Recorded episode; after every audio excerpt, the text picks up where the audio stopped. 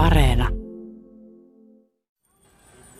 Fratelli e sorelle, buonasera. Luterilaisuus ei näy Bismillahirrahmanirrahim. täältä päin kovin paljon. In the name of God. On nuorempia perheitä. Selittelemättä I do not heed. It is this unseen power Koronan aiheuttama poikkeustila on kasvattanut ihmisten taloushuolia. Hätää kärsimässä eivät ole ainoastaan vähävaraiset suomalaiset, vaan koko yhteiskunta on hypännyt samaan epävarmaan talouslaivaan. Lama ja lomautukset uhkaavat. Aiempiin lamakausiin verrattuna osa suomalaisista on huonosti valmistautuneita taloutensa mahdolliseen heikkenemiseen. Säästöjä on entistä harvemmalla ja velkaa yhä useammalla. Tilanne voi näyttää todella ahdistavalta. Miten tästä tilanteesta voi selvitä kuivin jaloin tai ainakin mahdollisimman pienin vaurioin? Siitä keskustelemme tänään Horisontissa. Minä olen Hilkka Nevala. Ja minä Ari Minadis. Tänään keskustelemassa ovat Takuusäätiön toimitusjohtaja Juha A. Pantsar sekä Sääksmään seurakunnan johtava diakonian viranhaltija Päivi Isomäki. Päivi osallistuu keskustelun etänä Valkeakoskelta työhuoneestaan. Tervetuloa vieraille. Kiitos. Kiitos. Päivi, miten tämä poikkeustilanne näkyy siellä teidän diakoniatyössä? Työ on muuttunut täysin erilaiseksi, mutta melkein tuntuu, että sitä on enemmän, vaikka osa, osa toiminnoista on poistunut. Se johtuu varmaan siitä, että pitää suunnitella asioita uudestaan, että miten, miten mikäkin asia hoidetaan vähemmillä sosiaalisilla kontakteilla ja, ja mikä on pakollista ja mikä ei ja mikä tärkeää. Kaikki meidän kokoava toiminta on peruttu, niin kuin koko seurakunnassa. Ei ole mitään ryhmiä, avoimien ovien toimintaa eikä yhteisöruokailuja, missä ihmiset on tavannut toisiaan. Sitten meidän yksi iso, iso osa työtä, kotikäynnit, on jäänyt kokonaan pois, jotta ei vietäisi vahingossa koronatartuntaa koteihin. Ja tämä tuntuu erityisen pahalta sellaisten pitkäaikaisten vanhojen ikäihmistuttujen kanssa, jotka on jo ennestään ollut yksinäisiä ja joille nyt joutuu sanomaan, että, että en voi vieläkään tulla siellä käymään ja juttelemaan.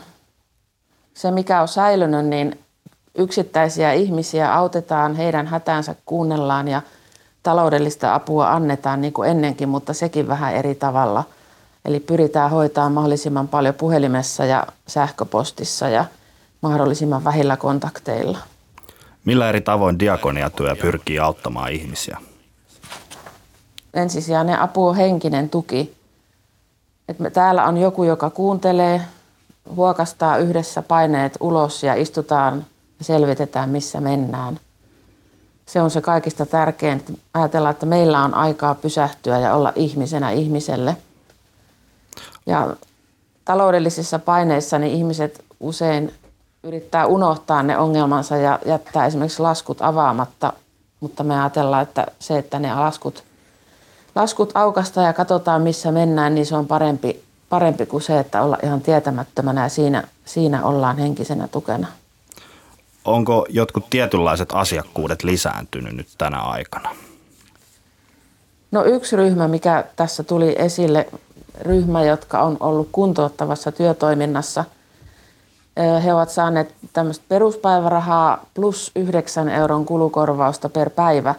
Ja nyt kun kuntouttavan työtoiminnan ryhmätoiminta on peruttu, niin he ei saa sitä 9 euroa, joka on kuukaudessa jotain maks 144 euroa, mutta se on pienituloiselle tosi tärkeä, tärkeä raha, niin sellaiset ihmiset on tullut, tullut kyllä enemmän hakea apua.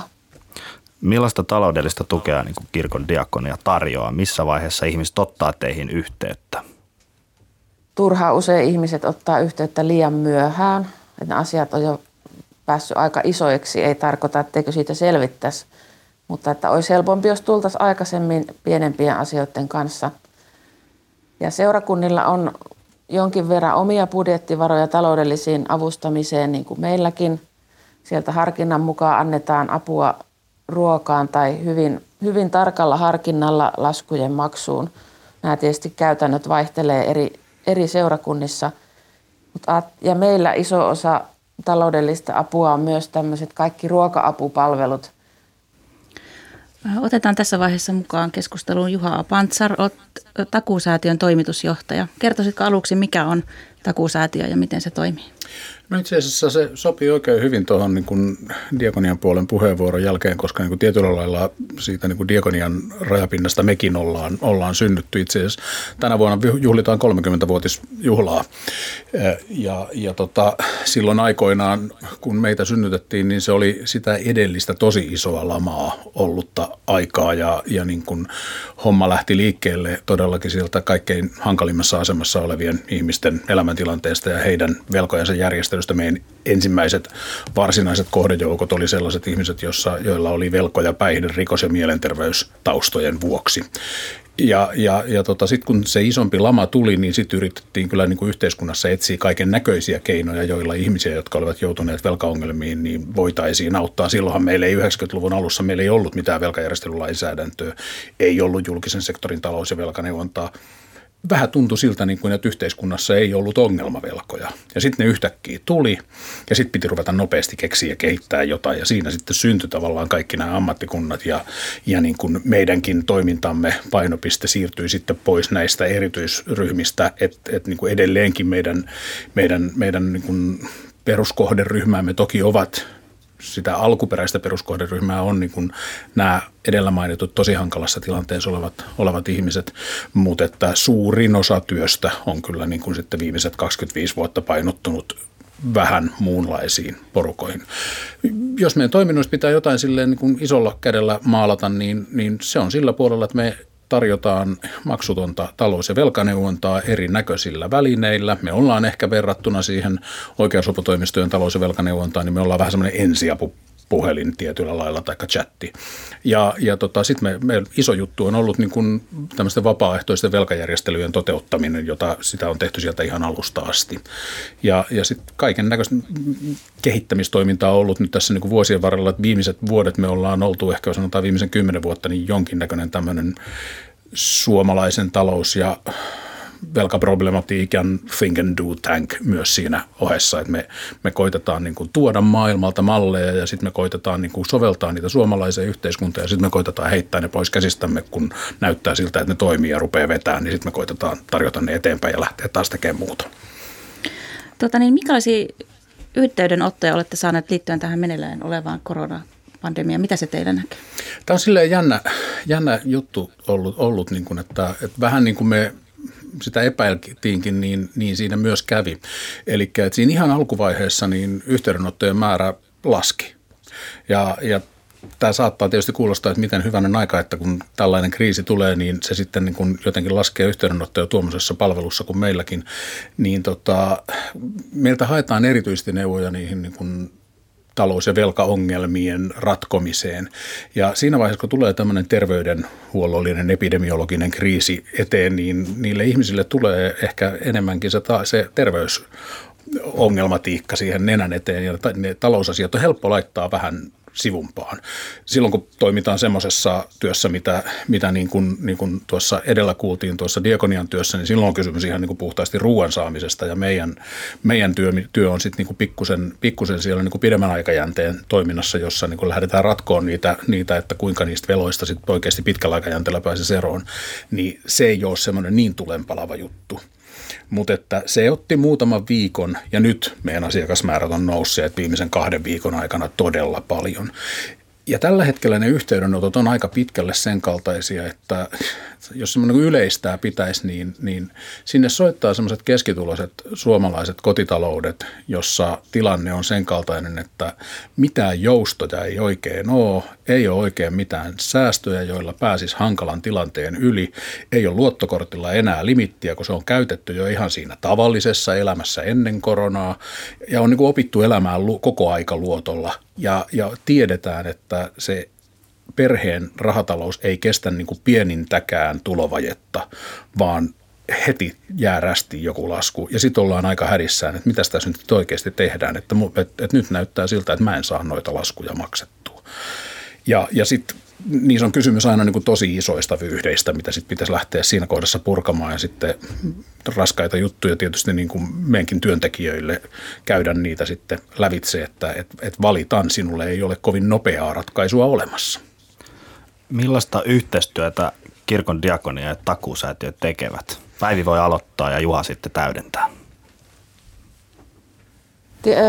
Takuusäätiö on tärkeä asia olemassa siellä taustalla, just jos ne asiat on niin isoja, että tarvitaan, tarvitaan sitä isompaa tukea. Mutta toi, mitä Juha sanoi, se kuvaa sitä meidänkin työtä, se asioiden selvittely, että just ne tulee sen vyyhdin kanssa. Ja jotkut asiat on semmoisia, että me pystytään laittamaan ne paperit ja laskut järjestykseen ja osa pitää ohjata talous- ja velkaneuvontaan tai sitten katsoa, että miten voisiko takuusäätiö tässä kohdassa auttaa.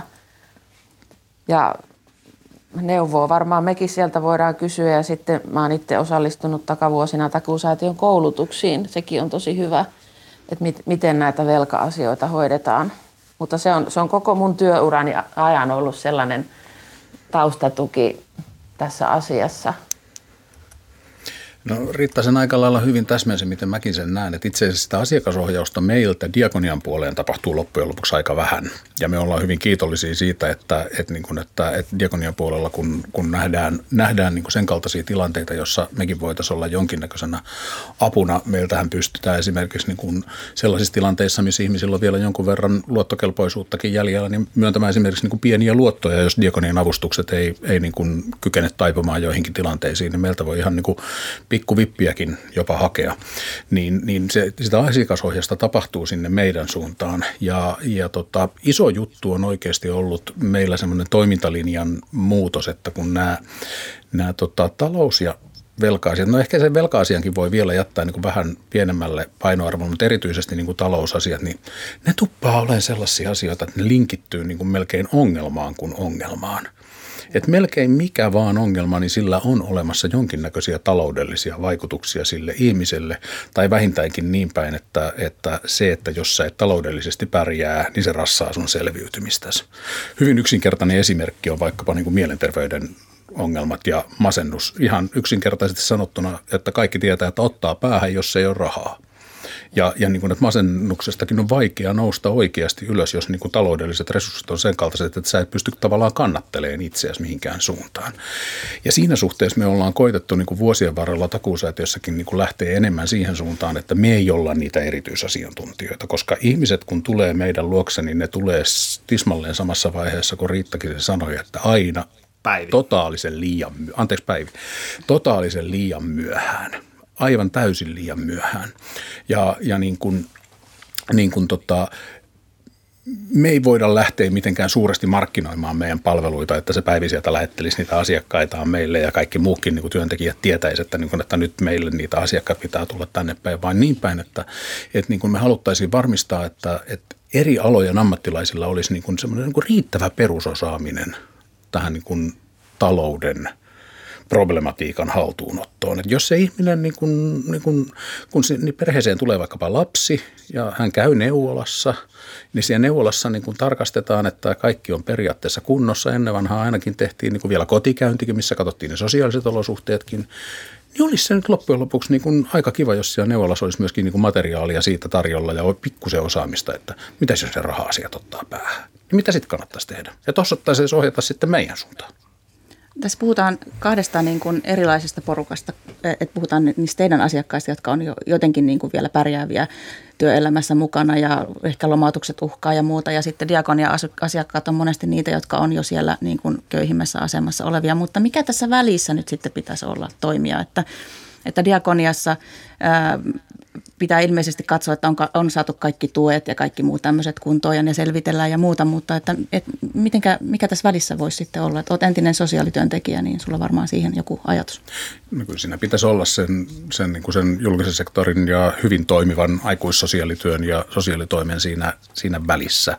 Kyllä se on se kaikkeista luontevin toimijajoukko. Tietysti niin kuin suomalaiset järjestöt kokonaisuudessaan niin tarjoaa paljon sen kaltaista tukea, että, että, että jolla, jolla niin kuin perheitä autetaan autetaan hyvin erilaisissa tilanteissa, mistä se ongelmatiikka sitten johtuu kulloinkin, niin selviämään hankalan vaiheen ylitse. Tuo rajaveto, mitä sanoit tuossa, niin se on niin kuin silleen aika lailla hyvä ja toimiva, että et, et meidän asiakaskunta on pääasiassa niin kuin mediaanituloisia työssäkäviä ihmisiä. Ja mediaanituloisella tarkoitetaan nyt semmoista niin kuin noin 2600 brutto tienaavaa suomalaista. Se on meillä semmoinen niin tyypillinen joukko palvelusektorilla työskenteleviä ja niin edelleen, jotka nyt niin kuin yllättäen juuri tässä koronatilanteessa on se porukka, jolle tämä sitten niin kuin ekana kolahtaa, kun menee ravintolat kiinni ja menee erinäköiset muut, muut niin kuin palvelut kiinni lukuun ottamatta kauppoja, ja kauppoja niin, niin sinne se eniten kolahtaa siinä kuitenkin loppujen lopuksi voi olla tosi lyhyt matka tässä välillä niin kuin teidän asiakkuudesta tuonne diakonia-asiakkuudeksi, että, että kun kaikki asiat liittyy, kuten sanoit, niin talouteen, niin siinä voi olla yhtäkkiä yllättäviäkin tilanteita. Me puhutaan muutamista satasista siinä, niin kuin siinä oikeasti, siinä, siinä niin kuin jos sitä mittaa sillä rahalla, mutta myöskin siten, että, että niin kuin, niin kuin suomalaiselle yhteiskunnalle on ollut aika lailla niin kuin vahvaa tässä viimeisen kymmenen vuoden aikana se, että me ollaan rakennettu tätä yhteiskuntaa hyvin pitkälle tämmöisen niin kuin erinäköisen palvelukulttuurin kasvattamisen ja, ja niin kuin, niin kuin hyvin hyödykehankintoihin ja sellaisiin liittyvien, liittyvän niin kuin, niin kuin talouskasvun varaan. Ja nyt näyttää siltä, että se on niin kuin hyvin monella lailla – jopa tässä kohdassa uhattuna, niin kyllä mä niin kuin se, vaikka on sosiaalityöntekijä, niin on myös sosiaalipolitiikko, niin näen, näen siinä niin kuin, niin kuin hyvin vakavia pitkän aikajänteen isoja taloudellisia ongelmia, jotka aiheuttaa haittoja kerrannaisvaikutuksiltaan sit niin kuin todella moneen suuntaan. Että tässä on semmoinen jännä tilanne tosiaan, että meidän täytyy samaan aikaan kyetä niin kuin sammuttelee niitä tulipaloja, mitä niin kuin tehdään vaikkapa sit siellä niin kuin, niin kuin Diakonian puolessa ja meilläkin siellä neuvontapuhelimessa ja chatissa, mutta sitten niin myöskin koittaa jotenkin rakentaa yhteiskuntaa siihen suuntaan, jotta niin kuin tulevat vuodet olisivat jotenkin sen kaltaisia, että pystyisi nopeammin nousemaan oikeasti sieltä. Päivi, miten omasta taloudesta voisi ottaa kopi ennen kuin on liian myöhäistä? Kyllä sitä varmaan aivan yksin on aika vaikea tehdä, mutta niin tässäkin on keskustelussa tullut jo esille monta paikkaa, mistä sitä tukea voi saada meiltä tai takuusäätiöltä tai sosiaalitoimelta, perheiden sosiaalityö, etsivä nuorisotyö, vaikka oma lääkäri tai mistä vaan, mikä sen niin kuin antaa sen ensimmäisen sysäyksen. Että apua on kyllä saatavilla. Et se, mä ajattelin, että se on just se tilanteen selkeyttäminen, vaikka se tuntuisi nyt mahdottomalta, että mä en selviä näistä, mutta kun niitä jonkun kanssa hetken saa katsoa, niin ei, ei se mahdoton ole se tilanne useinkaan. Asioita voidaan ja laskuja laittaa useampaa erää ja järjestellä, niin ajattelen, että toiseen johonkin toiseen ihmiseen pitää olla yhteydessä. Musta on hieno, mitä Päivi siellä, siellä niin kun nostat, nostat esiin silleen, että et, et käytännössä me ollaan käyty oman talon sisällä niin kuin viimitteeksi tällä viikolla tästä keskustelua, että, että, että kun ihmiset, jotka ottaa meihin yhteyttä, niin he haluaisivat niin kuin, niin kuin nopean, samalla lailla nopean pikaratkaisun omaan ongelmaansa kuin mitä vaikkapa niin kuin nykyaikaiset luottotuotteet on, että jos, jos niin kuin sulla tuntuu siinä jollain lailla ylämäen suunnassa vielä niin, kuin niin olevan, tai nousukauden suunnassa olevan niin kuin jokin pieni rahoituksellinen ongelma, niin se tulee perjantai-iltana sinne kotisohvalle sun tablettiin nenän eteen, että tässä olisi rahoitusta tarjolla ja taas pystyy porskuttamaan ete, eteenpäin. Mutta että, että sitten niin kuin, niin kuin tässä tämmöisessä kokonaisuudessa niin, niin, niin on, on tosiasia, että ne ihmiset on hirveän yksin ja, ja niin kuin, niin kuin, niitä helppoja ratkaisuja ei juurikaan ole olemassa – mutta niin kuin Päivisen sanoi, niin ratkaisuja on olemassa. Mutta sitten vaan täytyy kyetä niin kuin elämään sen kanssa, että, että niin kuin se ratkaisu, mitä on tarjota, niin se ei välttämättä näillä nykyisillä mittapuilla ole ihan hirveän nopea ja helppo. Mutta ei ne välttämättä, niin kuin, ei, se, ei, se, ei se huonoksi sitä elämää millään lailla tee. Ei just se, mekin ajatellaan meidänkin auttamistyössä, että, että emme tehdä kaikkea sen asiakkaan puolesta, vaan hän täytyy aina itse tehdä myös jotain – että tämä elämä vaan ei ole helppoa, mutta se just sanoo, että tästä voidaan yhdessä selvitä, niin se on se kaikkein tärkein.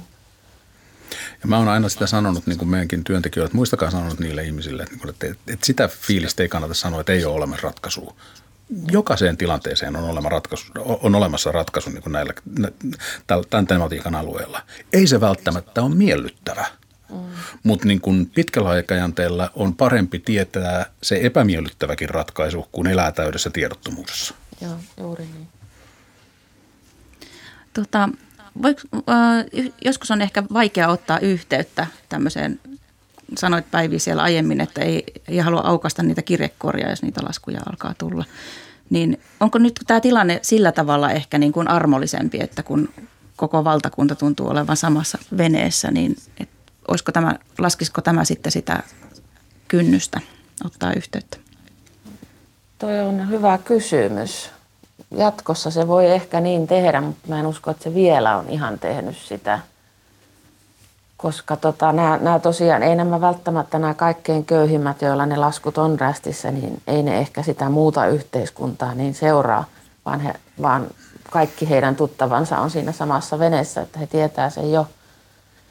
Mutta silleen kyllä ajattelen tästä kriisistä, että jotenkin tässä on myös nyt näitä tasa-arvoisia puolia, että se olisi hyvä, hyvä huomata, että me ollaan kaikki samassa veneessä tosiaan ja tämä koskettaa jokaista jollakin lailla.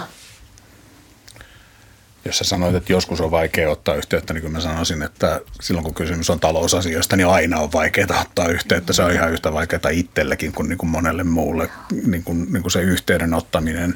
Et, et siihen, siinä, siinä suhteessa mun mielestä niin kuin meidän täytyisi niin kuin yhteiskunnassa tehdä vielä paljon semmoista yhteistä harjoittelu- ja opettelutyötä, että me opittaisiin niin kuin myöskin, että ne talousasiat ei nyt loppujen lopuksi ole sellaisia, että, niistä on, että se on joku kunnia-asia selviytyy niistä yksin, vaan että, että niin kuin, niin kuin me olemme alttiita, tai meille, me, sitä pidetään hienona asiana, että voi mennä pankista kyselemään sijoitusneuvoja, mutta niin kuin, että kyllä ihan näihin perustalousasioihinkin voisi mun mielestä niin mennä kyselemään niitä neuvoja ihan, ihan niin kuin selkäsuorassa ja ylpeänä ja sanomaan, niin kuin, että mä ihan kiinnostaisi se, että mä niin kuin pärjäisin näiden rahojeni kanssa, että, että niin kuin, niin kuin katsotaan nyt vähän yhdessä, että tämä on niin teknisesti niin vaikeaa musta se, se, se ylipäätänsä rahasta puhumisen, taloudesta puhumisen niin kuin lisääminen yhteiskunnassa, niin se madaltaisi kyllä sitä kynnystä merkittävästi, että niistä tulisi sellaisia niin tavallisia asioita, ettei ne ole sellaisia, että kyllä joka tyypin nyt täytyy pystyä itse massiassa kanssa pärjäämään.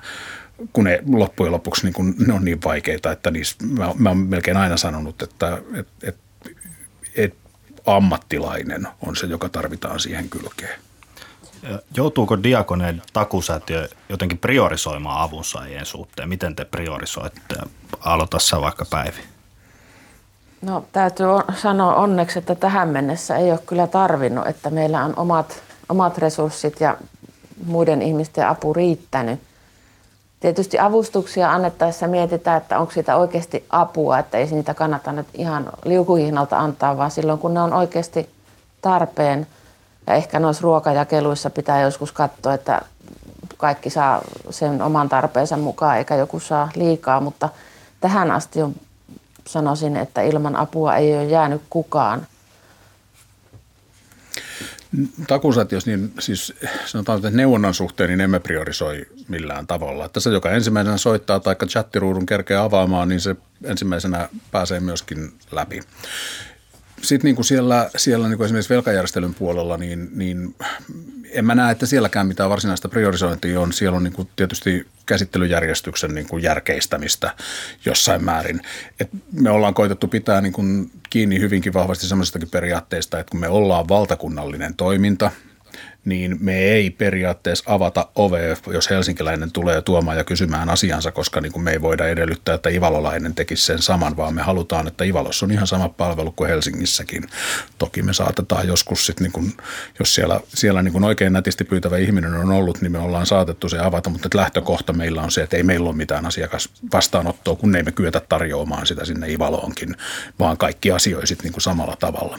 Mutta sitten on niin kuin niin oma kysymyksensä tietysti se, että keitä me pystytään pystytään auttamaan ja millaista se apu missäkin on. Että, että meidänkin niin kuin tämä, tämä velkajärjestelytuote, joka silloin aikanaan 30 vuotta sitten on rakennettu, niin sen lähtökohta on se, että, että tota, ihminen maksaa itse velkansa pois joka euron.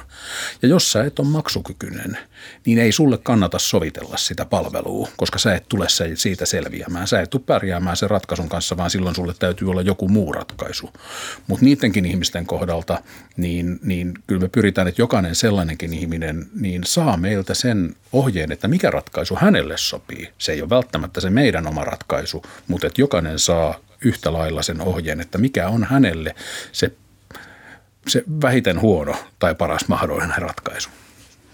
No mitkä on semmoisia hälytysmerkkejä, mitä ihmisten pitäisi omaa taloutta tarka- tarkastellessaan niin huomata, että nyt, nyt ehkä kannattaisi ottaa koppi tässä vaiheessa, niin mitä semmoisia merkkejä on, jos Päivi vastaat vaikka siellä ensin? No ensimmäisen tuli mieleen, että, että se, että rahat ei riitä. Ja tota, me, mä yleensä käytän sellaista, että lasketaan näitä tuloja ja menoja, että ensin maksetaan vuokra ja sähkö ja sitten katsotaan, mitä sen jälkeen jää. Mutta sitten jos, jos rupeaa vuokrarästiä tulee, että on tarve ostaa ruokaa enemmän ennen sen vuokran sijaan, niin se on, se on mun mielestä huono merkki, että se täytyisi semmoinen ajattelutapa kääntää, että pitäisi varmistaa se, että se katto on pään päällä ja sähköt toimii ensimmäisenä. Sitten sen jälkeen voi olla tiukkaa. Ihan samanlaisia ohjeita itsekin antaisin, että, että niin kun Musta se hälytyssignaalina voi toimia jo sen sel- tietysti niin kuin sen kaltainen, että jos rupeaa jäämään jotain laskuja rastiin, että jos et sä pysty eräpäivään mennessä suoriutumaan laskuista, niin sitten on joku ongelma. Ihan varmaankin. Sitten niin kuin seuraava hälytyksen aste on se, että jos sä ostat perustarvikkeita, sellaisia niin kuin ihan elämän perushyödykkeitä joudut ostamaan velalla, niin sitten ollaan todennäköisesti menossa siihen suuntaan, että niin kuin, niin kuin kehitys saattaa olla jossain määrin ongelmallinen. Voi olla, että se ei tule vielä vuoteen eikä kahteen enää eteen, mutta se tie ei ole niin kuin fiksu ja viisas tie. Musta se, se näyttäytyy tällä hetkellä hirveän, hirveän vahvasti niin kuin se, tämä tämmöinen, tämä voi kuulostaa niin kuin nyt vähän viisastelupuhelta, mutta niin kuin, että, että, että tästä täytyy varautua oikeasti vielä tuleviinkin vuosiin. Et kun me ollaan ihmiset totuttu siihen, että me ostetaan myöskin niin kuin aina loppukuusta, jos niin kuin tuntu, ei ole ihan tarkkaa tuntumaan siihen, että onko siellä tilillä rahaa, niin painetaan siinä kaupan kassalla varmuuden vuoksi sitä kredittinappulaa. Niin se rupeaa kumuloitumaan pikkuhiljaa sinne tilille se, se, tota noin, se, se se, että se luottokortti on käytännössä aina joka kuukausi tapissaan jossain vaiheessa kuukautta ja sitten se tulee maksetuksi siinä kohdassa, kun palkka tulee. Mutta sitten jos sitä palkkaa ei tulekaan, kun me ollaan nyt just siinä tilanteessa aika monen ihmisen kohdalla, että sitä palkkaa ei tule, ei tule vielä edes niinku niitä lomautuskorvauksia ja sitten se luottokorttilasku on siellä ja rupeaa raksuttamaan. Voi kumpa olisikin nyt se tilanne, että se luottokortti olisi puhdas ja nyt se luotto käytössä – niin se olisi jo niin kuin paljon parempi tilanne kuin se, että, niin kuin, että kaikki joustot on käytetty sen normaalin elämän aikana. Kun ne joustot pitäisi olla sitä varten, että niillä pääsee niiden hankalien tilanteiden yli. Kirkkohallituksen diakonia ja sielhoidon johtaja Kalle Kuusimäen mukaan koronakriisi lisännee hyvin todennäköisesti sosiaalisia ja terveydellisiä ongelmia, mikä sitten näkyy muun muassa taloudellisten avustushakemusten kasvuna seurakunnissa. Ja tällöin voidaan tietysti ennakoida esimerkiksi avustusmäärärahojen ennenaikaista hupenemista seurakunnissa. Päivi Isomäki, miten sä kommentoit tätä? Pelottava ajatushan se on, mutta ihan, ihan tätä kyllä pitää ajatella. En tiedä, miten paljon se tänä, tänä vuonna vielä ehtii vaikuttaa meidän avustusmäärärahojen hupenemiseen, mutta kun tämä ei lopu tänä vuonna, tämä kriisi, vaan tänä vuonna se vasta alkaa, niin tulevina vuosina – kun seurakunnat on ollut vaikeuksissa jo aikaisemminkin taloudellisesti, niin kyllä se pelottaa, mutta pelottaa myös, puhuin, että aika iso osa on myös henkistä tukea näille, näille ihmisille, niin miten me työntekijät jaksetaan sitten vastata kaikkiin näihin henkisen tuen ongelmiin.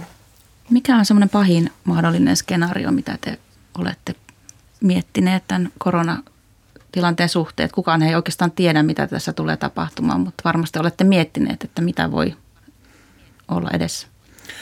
No mä näkisin, että, että, että se kaiken hankalin homma on niin kuin se, että jos ja kun tämä lähtee ketjuuntumaan – tämä kokonaisuus, niin, niin tota, se, että et, et meillä niin kun tulee vielä muutaman vuoden päästä tilanteita, jossa ihmiset jäävät, jäävät tota lomautetuksi sen takia, että on joskus aikanaan ollut se jokin koronakriisi, taikka se, se, se epidemiologinen kriisi, mutta ne vaikutukset tulee vasta sitten niin vuosien päästä, kun niin kuin nämä alat on niin tavattoman yhteydessä niin vahvasti toisiinsa.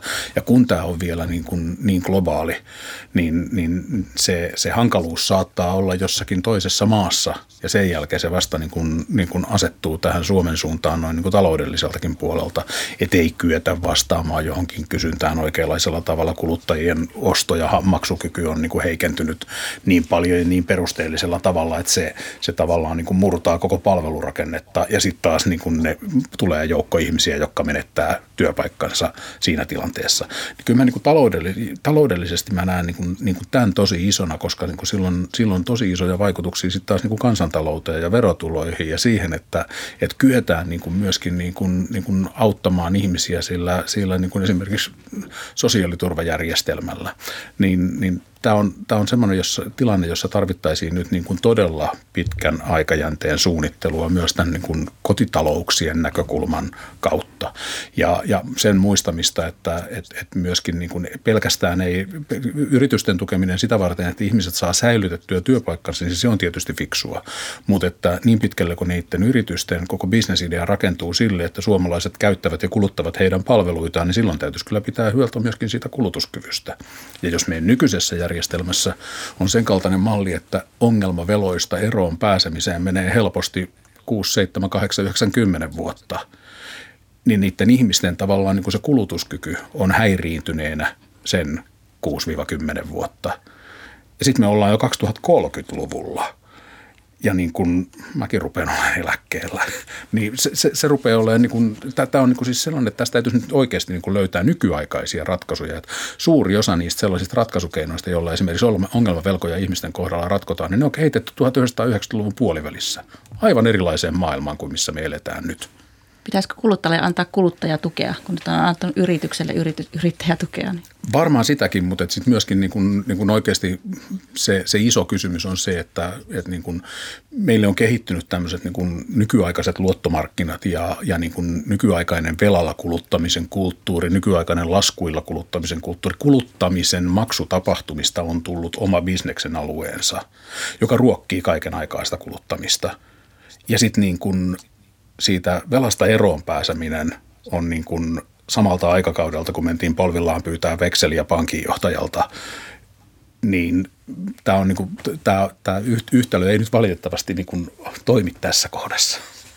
Meidän lähetysaika alkaa pikkuhiljaa loppumaan. Kertokaa vielä tähän loppuun, miten ja missä vaiheessa kannattaisi hakea apua. Joku neuvo kuuntelijoille, että mistä nyt lähtee liikenteeseen. Mikä on ensimmäinen askel? Päivi. No Kaikissa Suomen seurakunnissa tehdään diakoniatyötä ja sinne voi ottaa yhteyttä aina ja minkälaisessa asiassa tahansa. Ja meillä on vaikka missä kanavissakin nykyään puhelin, netti, some. Eikä kirkon jäsenkirjaa kysytä diakoniassa. Ja sitten haluan vielä sanoa, että meillä on tosi hyviä tyyppejä töissä ympäri Suomen. Ää, jos, jos sulle ei ole oikein niin kuin tarkkaa tuntumaan siitä, että mihin sun rahas aina kuukausitasolla menee. Jos et sä oikein tiedä, että minä kuukautena tulee, tai missäkin vaiheessa kuukautta tulee mikäkin lasku ja minkäkin näköinen juttu, niin me takuusäätiön niin kuin nettisivuille, tai itse asiassa kirjaudu suoraan semmoiseen nettisivuun kuin penno.fi. Ja naputtelepa sinne niin kuin viimeisen kuukauden luvut, niin se piirtää sulle jonkinnäköisen graafin siitä, että, että tota, millainen kuluttaja sä oot. Sen jälkeen sä tiedät, mistä sä voit esimerkiksi säästää. Kiitos keskustelusta Sääksmäen seurakunnan johtava diakonian viranhaltija Päivi Isomäki ja takuusäätiön toimitusjohtaja Juha Pantsar. Seuraavaksi siirrymme hetkeksi Venäjän Inkerin evankelis-luterilaisen kirkon piispan Ivan Laptievin seuraan. Haastattelussa tulkkina toimii Riikka Porkola. Teimme haastattelun 13. maaliskuuta. Mitä Inkerin evankelis-luterilaiseen kirkkoon kuuluu juuri nyt, kun olette vasta aloittanut siellä piispana? Э, церковь Ингрии, она насчитывает уже историю длиной 4 столетия и пережила период возрождения в 90-е годы. И за последние годы э, ее количество приходов увеличилось в 10 раз. Inkerin kirkkohan on jo yli 400 vuotta vanha ja 90-luvulla se nousi uudestaan jaloilleen sitten niin kuin Neuvostoliiton vainojen ja muiden jälkeen ja seurakuntien määrä on noussut kymmenenkertaiseksi siitä 90-luvusta tänä päivänä. Я вступил сейчас в эту должность епископа и получил такое хорошее наследие. Ivan Laptev vihittiin piispaksi helmikuun alussa ja hänellä on nyt hyvä tilanne aloittaa virassaan. Что предыдущий епископ сделал такой большой труд для церкви. Emerituspiispa Aare Kuukauppihan teki mahtavan elämäntyön ja jätti hienon tilanteen Ivanille. И также это был труд э, многих сотен волонтеров и миссионеров из Финляндии. Eikä sovi unohtaa kaikkia niitä satoja suomalaisia vapaaehtoisia ja lähetystyöntekijöitä, jotka yhdessä ovat tehneet työtä Inkerin kirkon kanssa Venäjällä. Это был такой большой труд многих приходов наших дружественных и миссионерских организаций. Se on Inkerin kirkolle tosi tärkeä ja he kunnioittaa niitä suomalaisia, jotka ovat tosiaan tehneet tämmöistä ihan kuin elämäntyötään heidän kanssaan Venäjällä. И, конечно, результаты многих молитв. Ja se on myös tulos hartaasta rukouksesta. Поэтому прошу также продолжать молиться за нашу церковь. Eli pyydän edelleen suomalaisia rukoilemaan Inkerin kirkon puolesta. Но и мы продолжаем тоже трудиться. И последние несколько лет мы размышляли о будущей стратегии нашей церкви. Ja me teemme oman työmme Inkerin kirkossa ja menemme uutta strategiaa, toimintastrategiaa kohden nyt. И сейчас дела идут достаточно хорошо, особенно в области образования. Meillä on ihan hyvä tilanne esimerkiksi koulutuksen suhteen. Наш институт теологически активно развивается. Teologinen instituutti Keltossa kehittyy hyvää vauhtia. Есть новые программы. On uusia koulutusohjelmia. И количество студентов выросло в несколько раз. Ja opiskelijoiden määräkin on kasvanut. И поэтому есть такая надежда для, для будущего нашей церкви. Se luo toivon kirkkomme tulevaisuudelle. Olet nyt käymässä täällä Suomessa, niin mitä ohjelmaasi kuuluu nyt ja minkälaisia yhteistyöprojekteja Suomen evankelis-luterilaisen kirkon kanssa on nyt meneillä? Но у нас есть э, такой договор о сотрудничестве, который каждые два года мы э, продлеваем. Meillä on semmoinen yhteistyösopimus Suomen kirkon kanssa, mikä tarkistetaan aina kahden vuoden välein. Также множество дружественных приходов, и мы стараемся поддерживать эти отношения. Lisäksi tapaamme ystävyysseurakuntia, seurakuntalaisia ja haluamme tukea sitä yhteistyötä. И в этот визит будет встреча с архиепископом. Tähän vierailuun kuului myös arkkipiispan tapaaminen. И я думаю, что мы поделимся также нашими планами, нашей стратегией.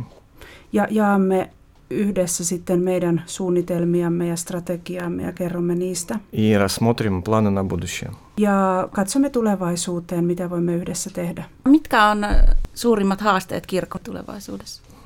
Какие вот самые, самые сильные вот такие проблемы или труды? Ну, самые большой, большие вызовы – это, наверное, такие проблемы секуляризации вообще общества.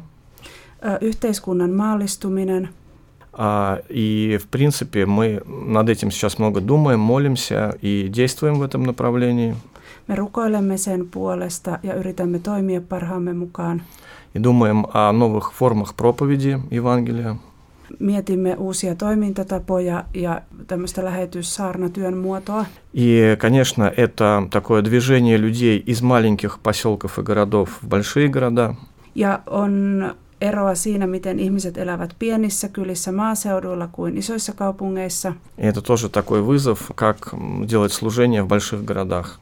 Ja yksi haaste on miettiä, että miten isojen kaupunkien Jumalan palvelukset ja saarnat olisi parasta toteuttaa. Tota, Inkerin evankelis-luterilainen kirkko eroaa vähän tästä Suomen kirkosta siinä, että, että teille esimerkiksi on naispappeja. Näetkö, että jossain vaiheessa voisi olla? Meneekö kehitys kuitenkin väistämättä sinne suuntaan? No, äh, церковь Ингрии, она äh, является такой конфессиональной церковью. Inkerin kirkko kuuluu tämmöisiin tunnustuksellisiin kirkkoihin. И поэтому наша основная цель э, и дальше держаться этого направления лютеранского вероисповедания. Meidän tehtävämme on tukea sitä työtä näiden tunnustuksellisten kirkkojen kanssa. И также мы исповедуем неизменность Библии, то есть неизменность божественного откровения вне зависимости от меняющейся ситуации. Ja me tulemme varmasti niin pysymään tässä raamatun tulkinnassa ja ei ole niin kuin näkyvissä, että siihen tulisi mitään muutoksia. Но мы думаем о том, каким образом это неизменное Слово Божье проповедовать в меняющемся мире. Me mietimme enemmän sitä, että miten saamme raamatusta Jumalan sanan vietyä ihmisille, niin kuin erilaisille väestöryhmille Venäjällä. И всегда, конечно, интересно приезжать и сюда, в Финляндию, посмотреть, как служат приходы здесь, как действуют. Aina on tosi motivoivaa ja hienoa tulla Suomeen katsomaan, miten täällä pidetään Jumalan palveluksia ja miten täällä rukoillaan.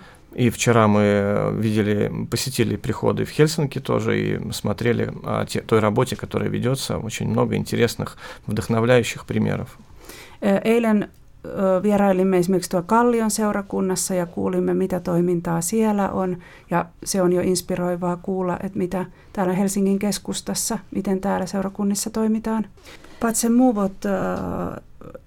церковь Ингри и другие лутеранские церкви в России сейчас так популярны, и что там вот самая такая интересующая вещи именно в России?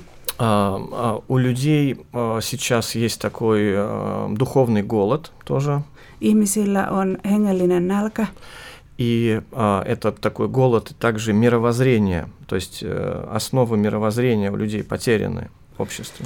Ja ihmiset ovat niinku menettäneet semmoisen suuntamerkit, että miten lähestyä kirkkoa. И много таких вопросов, на которые люди ищут ответы. Ja on paljon kysymyksiä, mihin ihmiset hakevat vastauksia. И плюс преимущество лютеранской церкви в том, что мы даем ясные, четкие ответы на главные вопросы мировоззрения и жизни.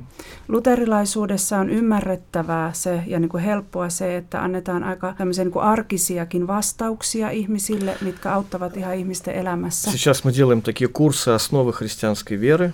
Järjestämme nyt semmoisia kursseja, kristillisyyden ABC. И а, на эти курсы приглашаем всех атеистов, э, там, мусульман, э, вообще абсолютно всех людей. Näille kursseille kutsutaan kaikki ihmiset, erilaiset ihmiset, eri uskonnoista muslimit ja ateistit ja kaikki ovat tervetulleita kuulemaan kristinuskon ABCstä. И там люди получают эти ответы на свои вопросы. Ja näillä kursseilla voidaan keskustella ja ihmiset saa vastauksia niihin kysymyksiin, mitä he hakevat. Jos ajatellaan ihan tämmöisiä globaaleja uhkia, niin kuinka huolissaan esimerkiksi te olette tällaisesta ilmastonmuutoksesta tai muista, että onko ihmiset siellä huolissaan tällaisista asioista? В церкви Ингри вот рас, разговариваются вот о глобальных проблемах, как экологический катастроф или разные вот такие. Конечно, говорим и о разных глобальных проблемах, но а, церковь, она должна напоминать о главном, что все глобальные проблемы, они связаны с такой вещью, как грех. И корни этих проблем, любых, экологических, экономических, они находятся в человеческом грехе.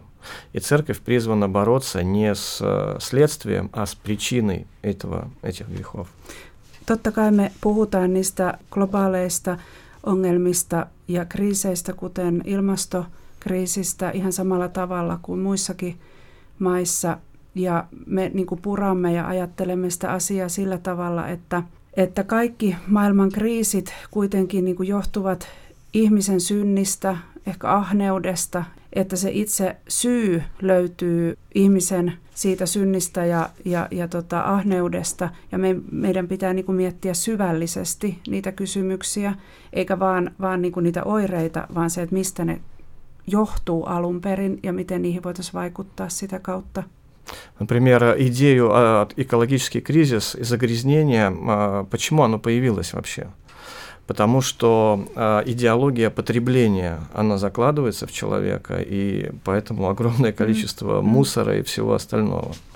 Että ilmastokriisi, ekologinen kriisi, niin sitä pitää jokaisen miettiä omassa niin kuin siinä, miten kuluttaa ja käyttää, että kyllä jokainen ihminen voi vaikuttaa siihen omalla käytöksellään. Kuinka tärkeää on se yhteistyö, mitä tehdään raja yli? Это, безусловно, очень важные, важные отношения, которые мы хотим продолжать. Kaikki nämä niin kuin viralliset suhteet, mutta myöskin kun ruohonjuuritason suhteet ovat ehdottoman tärkeitä ja niitä halutaan jatkaa. Церковь Ингрии, церковь Финляндии имеют отношения многие уже несколько столетий. Suomen evankelis-luterilaisen kirkon ja, ja Inkerin kirkon läheinen su- suhde ja yhteistyö on jatkunut jo monta sataa vuotta. И мы хотим, чтобы, конечно, эти отношения продолжались. Ja haluamme, että tämä suhde tulee säilymään hyvänä ja vahvistaa sitä. Tämä oli Horisontti. Lähetys on tuttuun tapaan kuunneltavissa Yle Areenasta missä vain ja milloin vain.